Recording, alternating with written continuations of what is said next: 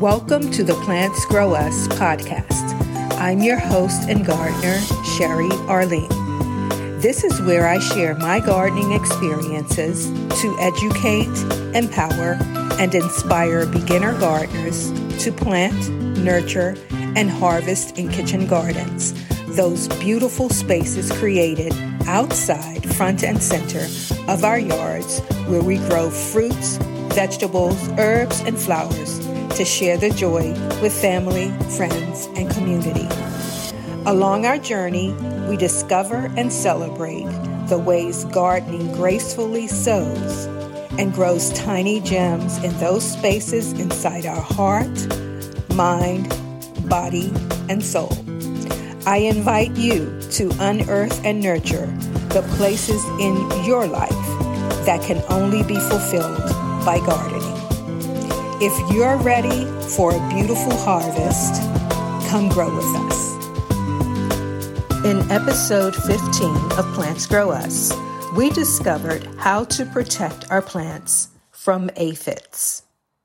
In this, episode 16, we learn how to water our plants.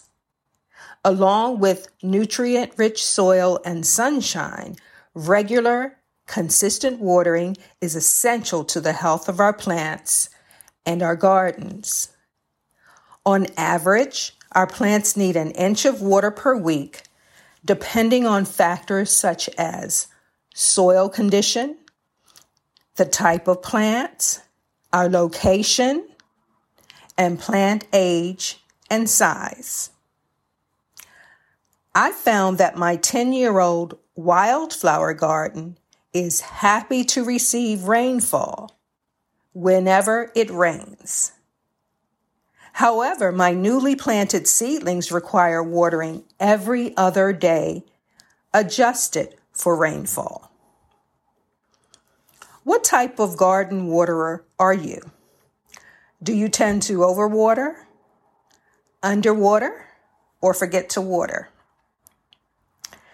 Overwatering is more common for beginner gardeners than underwatering.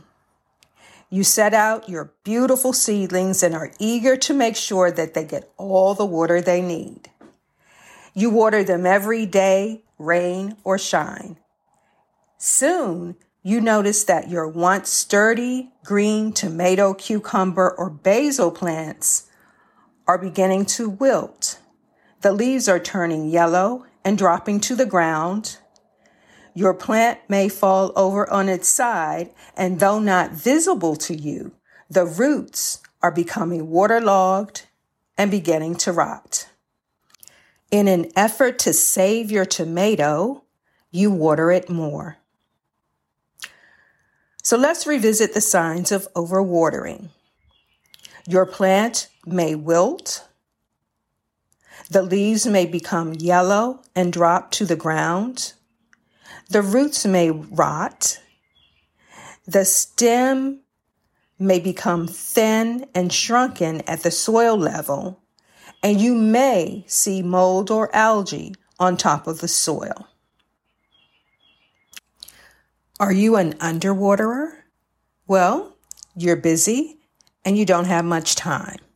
So you go out, sprinkle a bit of water on your plants every day, but the soil is barely wet and it's not enough for the roots to absorb and grow deep and wide. Soon and very soon, your tomatoes, cucumbers, peppers, and flowers begin to wilt the tips and edges of the leaves are brown and brittle. The soil is completely dry, and you start to be concerned that your plants are not really getting bigger. Inconsistent or shallow watering is extremely damaging, and in certain vegetables, such as tomatoes, leads to a calcium imbalance known as blossom end rot a large black sunken spot on the bottom of the fruit. Though it cannot be reversed, blossom end rot can be prevented with regular, deep, consistent watering. quick spurts of water are extremely damaging to our plants.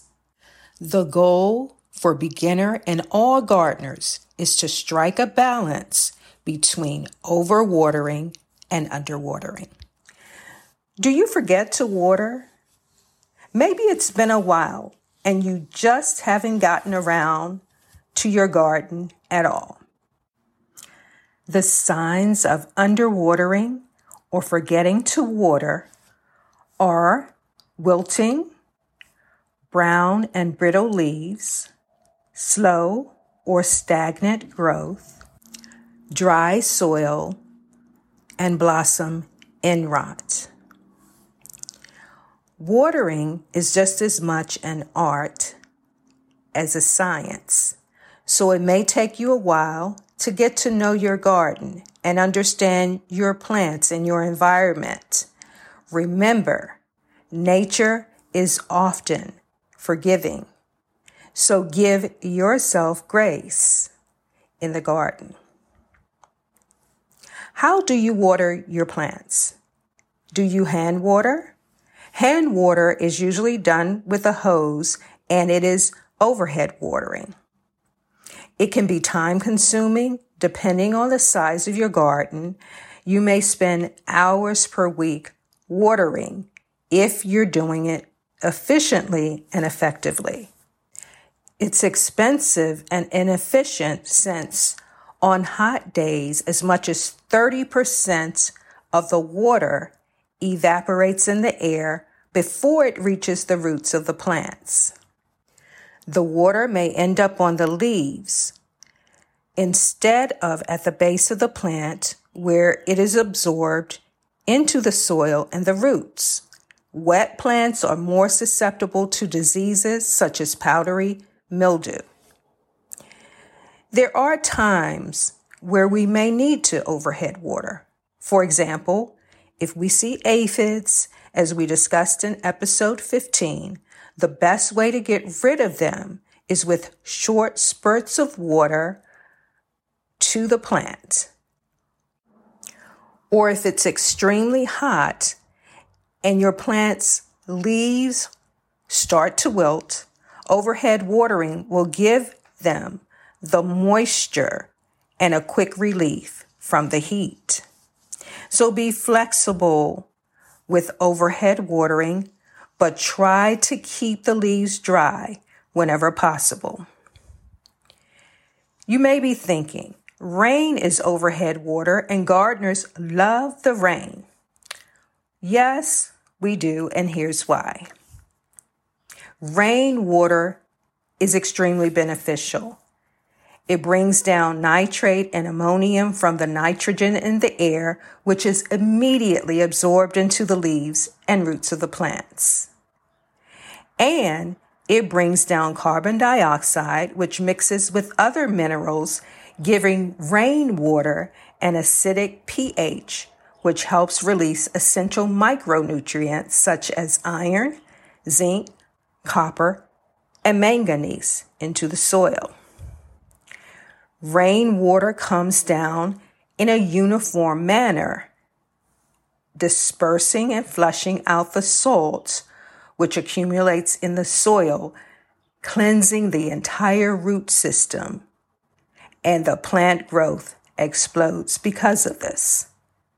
It's highly oxygenated, which helps to protect the soil from becoming saturated in downpours, unlike overwatering from a hose.